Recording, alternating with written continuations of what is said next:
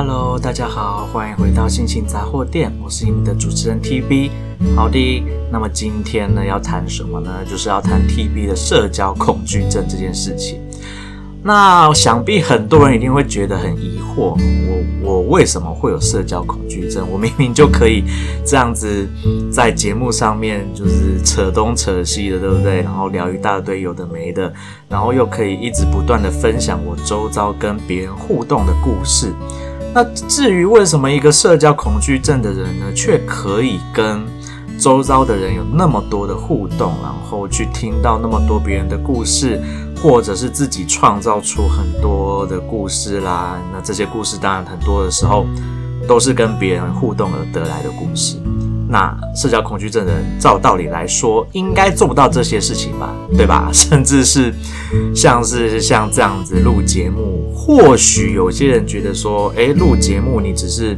一个人，你并没有跟另外一个人在做沟通。可能不算社交，但是对我而言，我觉得啊、要能够像这样子面对不知道有多少人在听你的节目的状况下，然后要去录制一个节目，要去想一些主题来跟大家做嗯单单方面的沟通，其实也不是一件很容易的事情。那如果你真的是一个很内向、很害羞的人，可能连这些事情都做不到啊！那像是以前的 TV，可能就做不到。好啦，那到底是为什么我明明就是一个社交恐惧症人，我却做得到这些事情呢？那真的是一个内在的矛盾齁。我不晓得我的这个性格到底是从什么时候开始养成的，就是。呃，我的自卑感还蛮重的哈。那我相信大家都知道，我的自卑感很大一部分是来自于家庭教育带给我的，然后还有我的一些成长过程跟成长背景给我的蛮多的压力，让我有很大的自卑感。然后再加上自我认同的部分，也之前也带给我很多的压力。好啦，那。我呢，就是到了国中、高中，就是被我被我家的老爹吓得说，像我长得这么矮小的人，然后又爱哭，对不对？没什么男子气概，这样子的人到学校一定会被欺负。好啦，那我为了不要被欺负，我就做了什么呢？想必啊、老观的老听众大家就知道，那就是我自己就成群结党嘛，对不对？我就自己先组了一个团团。不能说团体或团队，总之我就是自己拉帮结派，或者是我就加入别人的就是小圈圈里面，然后在这些小圈圈里面，我就是跟着这些人一起行动，然后跟着这些人一起欺负其他人。没错，我曾经霸凌过别人，好吧，我从来没有否认过我曾经霸凌过别人这件事情，然后而且还还不止一次呢，好不好？国中的时候、高中的时候、大学的时候都曾经做过这样子的事情。那我现在也深深的觉得那，那几位曾经被我霸凌过的同学们，我也觉得很抱歉。那当然，我在前面的节目我也有忏悔过，就是这样子的事情。然后，当然年轻的时候不懂事，那个时候只觉得我是要保护自己，不要被欺负。只是我用的方式是把被欺负这件事情转嫁到别人身上。OK，好，那这不是今天的主题，今天的主题不是要讲霸凌，今天的主题是要讲我的社交恐惧症。好啊，那我就是因为在这样子的环境下长大，导致我啊、很多时候我不太敢去跟别人主动的谈话，所以我在一个陌生的场合的时候，我会非常的紧张，然后我会很防备心很重，我就会穿着厚重的盔甲，披上虚假的外皮。然后这个虚假的外皮呢，其中的一张皮就包含了小丑这张皮，好不好？那这个小丑的这张皮呢，大家也知道，小丑就是以一个嗯自嘲的方式来带给大家欢乐的一个角色。那没错，那小丑这张外皮是我曾经用过很长一段时间哦。我就是在很多时候，当我不知道要如何打破跟别人沟通的那个僵局的时候，我就会。戴上小丑的面具，然后就开始自嘲，然后后来甚至更甚，就是更严重一点，我会变成以利用嘲笑他人，然后来去取悦我周遭的人这样子的做法。那其实这样子的做法呢，嗯，我相信很多人也曾经做过这样子的事情。为了不要让自己被孤立，然后就选择了一个人去做啊、无论是言语上的嘲笑啦，或者是对他人的外表上的嘲笑，那其实这些东西在无形中都造成了很多对他人的伤害。可是对于像 TB 这样子很没有自信，然后又有很高的自卑感的人来说，这是一个能够让自己稍微有一点自信，然后好好的在别人面前的，怎么说呢？自在的活下去的一种方法。那当然，这种方法我我现在觉得就是，我当然现在觉得这是一个非常不正确的方式啊。但是以那个时候的 TB 来说，我其实有一点点别无选择哈，我真的没有办法，我就是必须得靠这样子的方式去。能够在怎么说呢？能够走在阳光下，要不然我就是会是一个就是家里蹲，好吧？就是可能就是一个闭门不出的人，然后跟谁都不太能够讲话。那可能跟 TB 认识一段时间的老朋友们都知道，一开始的 TB 其实就是一个不爱讲话，然后很安静，就是在旁边一直默默的听别人说话，偶尔就是回回几句话这样子的人。那久了，跟 TB 认识久了之后的人会发现，其实 TB 是一个很高维、很多话，不然我也不会像现在这个节目，我可以靠我自己一个人，常常就讲个二三十分钟讲不完。我就是因为我其实内在是一个很高维的人，我必须要跟这个人、跟这个对方熟到熟识到某一个程度，我才有办法跟他做比较多的沟通跟交流。那这是我一个很大很大的。怎么说呢？个人特质吧，因为有些人他就是在，比如说在一个 party 的场合上面，他就像是一个花蝴蝶一样，他就可以到处去 social，到处跟不认识的人可能就聊一些有的没得的话题啦，或甚至就是可以跟别人很快的就聊起来。那 TV 就是一个没办法做到这样子的这种事情的人，我就是必须要花很长的时间去跟别人做沟通。然后去了解一个人，或甚至是我要观察他好久好久好久，我才觉得我好像可以跟这个人说话。那我像这样子的人，我在 party 上面，我就是当然，我就只能拿着我的饮料或拿着我的食物，坐在一个角落坐着，然后就这样子吃着我自己的东西，看着全场的人，不知道该怎么办。我自己曾经试着想要去改善这样的状况嘛，所以我硬逼着自己去参加一些社交场合，然后得到的下场就是对，没有错，我就是一个人在角落，也没办法当花瓶，毕竟长得也不是什么什么好看的人嘛，对不对？就是一个普通的路人样。那你如果是个普通路人样，你你又不主动去跟别人打招呼，去跟别人搭讪，去跟别人搭话，那就真的是没有人会理你哈。你如果没有出色的外表，当然现在人就是一个。我不能讲这是一个不好的事情，我觉得这就是一个很正常，大家都喜欢跟美好的人事物去相处跟在一起。那当今天你已经没有办法靠你的外表去吸引其他人的注意，或者是吸引其他人对你的关注，去想要来了解你的时候，你很容易就失去跟别人有交流的机会。那 TB 就是，嗯，没错，我就是一个没有出众的外表，好不好？但是我有一个出众的内在，哈哈哈，自己讲没有啦，就是我也没有说我的内在有多出众，但是在某个某些程度上面，我觉得我的性格应该还算是还 OK，不然我也不会有那么嗯，有一些知心好友，或者是有一些人是那么的信任我，或者是有一些人觉得跟我认识了以后，发现原来我是一个啊。那么好的相处，然后也很能够给对方好的建议，或者甚至是亦师亦友的存在，好不好？就是 OK，我跟各个年龄层的人，我都可以做到这样子的事情，但是前提是这个人必须要能够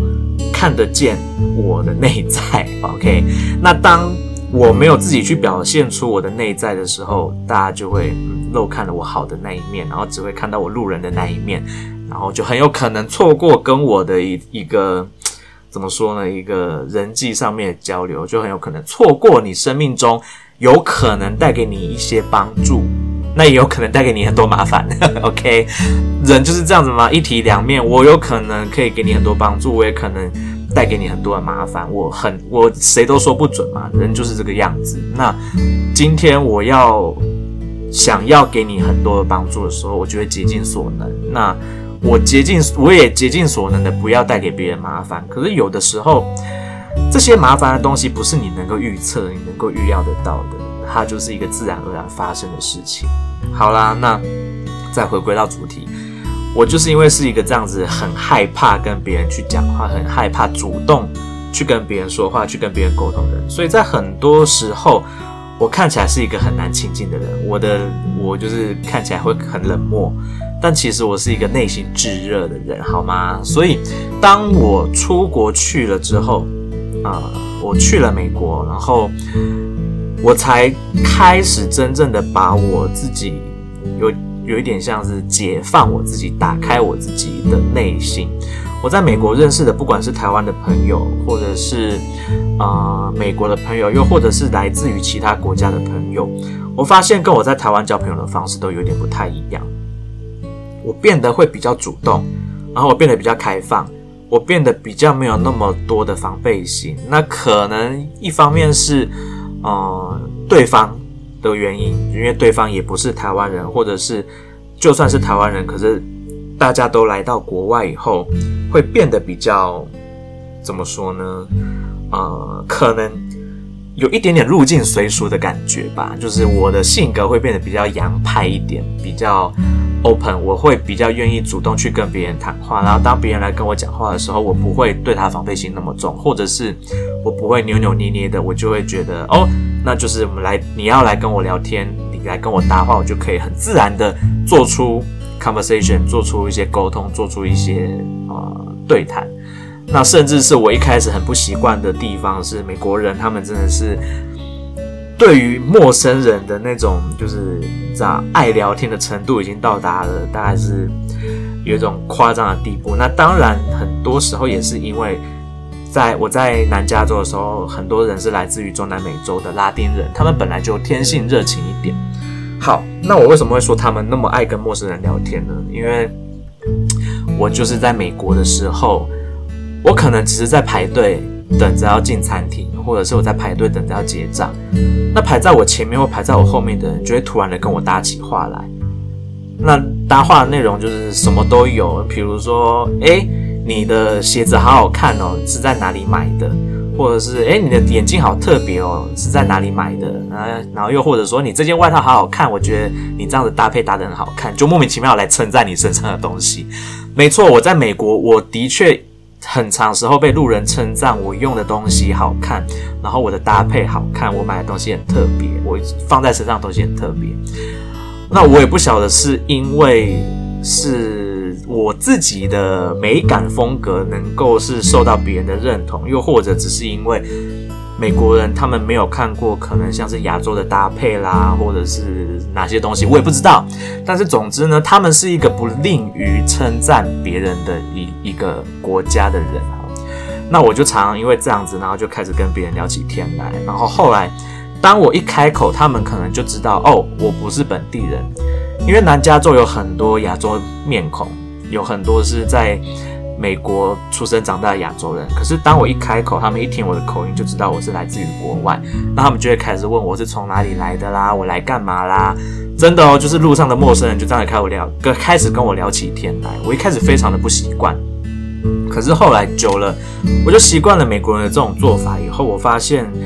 原来开口跟别人说话好像没有那么困难。当我在美国的时候啦，好不好？就是。要去跟陌生人开口，好像没有那么困难。所以我在美国的时候，我就试着做了这样子的事情，发现哦，原来你去跟一个陌生人讲话，真的没有你想象中那么困难，因为对方也会，大部分的人对你也是友善的。不过当然也得取决于你在美国的哪里，好不好？我因为是身处于南加州，是一个沿海大城市，然后移民多、教育水水准比较高的地方，所以。基本来说，他们对于外来的观光客啦，或者像我这种呃去念书的留学生，或者是他们知道母语不是英文的人，他们对这些外来的人，或者是就是不是美国当地人的接受程度是比较高的。那你如果去到一些比较啊、比较内陆一点的啦，那些州的地方，可那些。啊、可能所谓的我们会说所谓的白人的州的那些地方，那就有可能会遇到比较多的困难。好，Anyway，我就是在南南加州，在美国生活的时候，开始的开放了，打开了我这种。啊、一个开关好不好？就是一个可以跟别人聊天的这个开关，可以主动去跟别人聊天的开关。好啦，那等到我又回到台湾了以后呢，这个开关又消失了。没有错，我回到台湾以后，我又变成台湾人了。就我的那一种，呃，那种不不敢跟别人沟通，不知道怎么跟如何对跟别人对话的那种，主动跟别人对话的那股就是。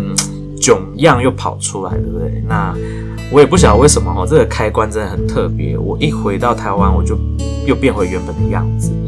那当然，我这样子过了三年以后，然后经历过忧郁症，然后在忧郁症的治疗过程当中。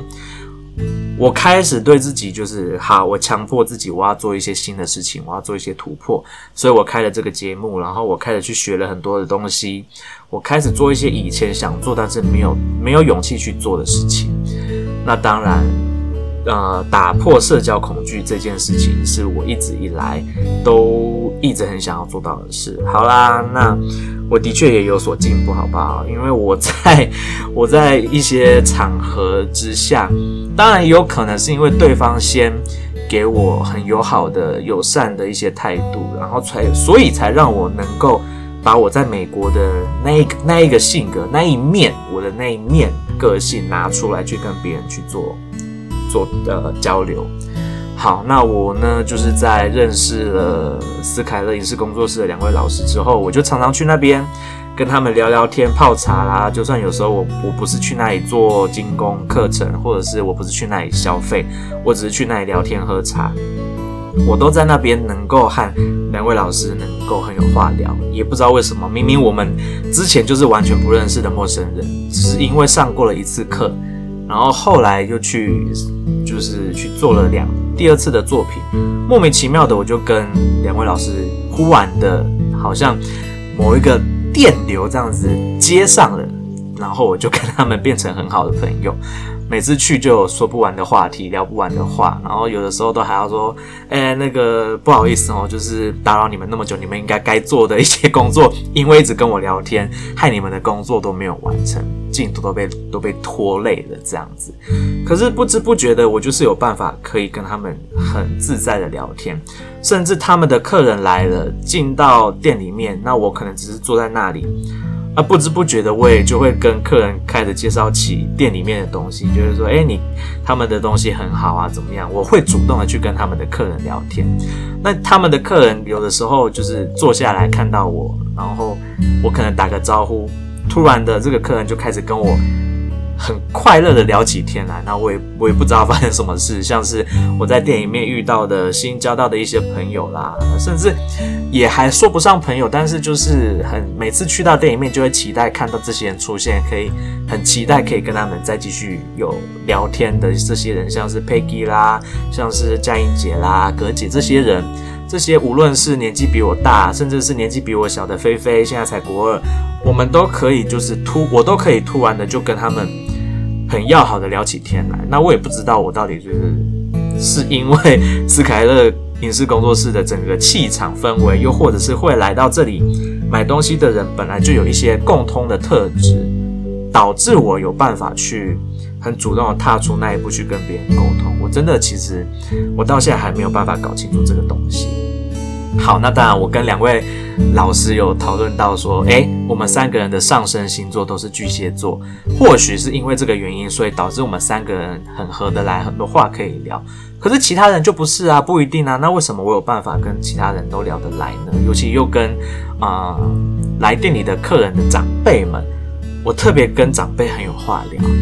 我不晓得为什么，我从小就跟就很有长辈缘。那长辈都很喜欢我。那当然，小时候长辈喜欢我的原因是因为我很 gay sen，好不好？我所谓的 gay sen 是指我很会装乖小孩，然后我很懂得表面功夫，很懂得去做礼貌上的应对。我很懂这些东西，我从小就很会，even 到现在我还是很会。所以我在长辈的眼中就是一个很有礼貌的小孩。那所有的长辈就会觉得啊。当然有礼貌的小孩在他们眼中就是很加分的。再加上以前的我就是一个乖乖的小孩，不太会做出一些很叛逆的事情啊。当然我叛逆的事情做了很多，只是都没有被这些长辈知道。OK，然后 Anyway，所以我很有长辈缘，所有的长辈看到我都会很喜欢，我喜欢来跟我讲话。那我就是因为当长辈来跟我说话的时候，我不会拒绝跟长辈沟通。我就会跟长辈很有话聊，我可以很开心的回应他们，无论是什么样的话题，我都可以回应。因为这时候就必须要小小的自豪一下，小时候的 TB 呢，就是因为看了很多书，然后也很喜欢研究很多不同的领域的东西，所以我在很多地方上，我都可以跟别人有话题可以聊。当然，某一些太过于艰深的话题我聊不来，那就算了。可是大部分的话题我都能聊。所以很多人就会很喜欢跟我聊天，觉得我怎么什么都可以聊，好像很厉害。其实也没那么厉害，好不好？就只是小的时候累积起来的。当然，我到现在也还是有持续在一直吸收新的东西、新的知识，从不同的人身上去学到不同的东西。好，那就再回归回来。我就是因为这样子，所以我在很多时候跟不同年龄层的人、不同国籍的人、不同背景的人，我都很快都能够聊起天来。只是我有没有主动去踏出这一步，这是一个很大的关键。那关键就是我的关键就在这里，我没有办法去主动踏出这一步。我很多时候都必须要是别人先来跟我攀谈，我才有办法去做出回应。那我要怎么样去改善这个东西呢？我到现在还在学习，好不好？我还在学习如何去跟别人开口搭话。那就像是前几个礼拜。呃，TB 跟我的舞蹈教室的同学，他们带我去了呃两间有很多外国人的酒吧。那其实也都是因为有我这些朋友在，我才比较有怎么说呢？比较有勇气去跟这些这些不认识的外国人聊起聊天，然后或者甚至是透过他们的介绍，然后去认识这些人。当然也也有也有几个人是。他们主动来跟我讲话的，然后也有是我去跟他们讲话的，只是比例上来说，我主动的比例还是少很多。那当然，从我在这些社交场合，我我发现到，就是我只有自己一个人的时候，我会很害怕，我就不敢踏出去。可是当今天有一个我认识的人在的时候，我会变得比较。不会穿上那么多的盔甲，不会那么的防备，但是我在很多的地方上的社交恐惧还是表现得很明显。那我相信我的舞蹈老师 Jenna 就发现，就深深的体会到哈，还有我的舞蹈教室的同学们应该也都有深深的体会到，因为我在学的舞蹈是 Salsa 跟 Bachata，它是拉丁舞里面的双人舞跟社交舞，那势必双人舞就一定是有一个舞伴。那当然，我的一位其中一位跳舞的同学曾经就跟我说：“你为什么跟我跳舞的时候会离我越来越远？你为 你靠近一点啊！Salsa 跟 Bachata 是一个很热情的舞蹈，是一个很很很有很 sexy 的舞蹈，是一个很有情感交流的舞蹈。那可是你离我越来越远，我们之间的 connection，我们的连接就会断掉。你为什么要离我越来越远？我就只好老实跟他说：哦，我有一点点社交恐惧，所以当我在跟别人做。”肢体接触的时候，我会害怕，我就会不自觉的离你越来越远。那当然，在这一件事情上面，我已经在啊、呃、跳舞的时候，舞会上，或甚至是在教室练舞的时候，我已经有改善这一点了。我已经不会一直想要去跟我的舞伴越来越远。但是我现在还有另外一个很严重的症状，就是我没有办法呼吸。我在跳舞的时候，我在跟我的舞伴跳舞的时候，我没有办法呼吸。我会一直不断的憋气，然后我会没有办法顺畅的呼吸，所以我每次跳完一首歌，我就已经很累了。那老 老师呢，就也会看得出我很紧张。可是我到底在紧张什么呢？对不对？我跟老师那么熟了，我跟老师跳舞，我照理说，我的心心情上我是放松的，因为我知道，就算我可能跳错，我可能跳得不好。老师不会觉得怎么样，老师只是会指点我，我哪里跳得不对，然后会教我把我的舞跳好，所以我应该是不用紧张的。那我跟我的我们班上的同学跳舞，我应该也不会紧张，对不对？因为我们都那么熟了，然后大家也知道我的个性是怎么样。我是一个不会对女生伸伸伸出咸猪手的人，我是一个很尊重女性的人，所以他们不会担心我跟他们跳舞会吃他们豆腐。可是我自己本身，我就是会没有办法去克服我跟别人那么 close。我就算已经把距离拉近了，可是我的内心，我的内在还是那个社交恐惧还是在那里，我没有办法很顺畅的呼吸，那我动作就会变得很僵硬，我的舞蹈看起来就会变得比较不好看，因为我没有办法顺畅的呼吸，我的动作就是死板的，是硬的，我的身体就不是柔软的，我的整个舞蹈动作就不是流畅的，那这就是社交恐惧体现在。我的身体上面，我可能已经可以有办法跟别人搭话了，有办法跟别人讲话了，我也有办法跟别人稍微 close 一点，靠近一点。但是我的身体的抗拒反应又出现在没办法呼吸这上面。好啦，那 我到底该怎么办才好呢？到目前为止，我真的无解。我老师也说了，这个东西真的是非常我个人特质的东西，他也很少遇到像我这样子的人。我真的要做到的事情就是去放松，然后去让自己觉得跳舞，你的舞伴就是不要去恐惧，就是 因为我的恐惧真的，我真的不知道它就是从哪里来的，它就是一个很在我脑子里面一个根深蒂固的东西，它就一个机制，一个对我强制的开关，我只要跟别人接触，我就是会恐惧这件事情。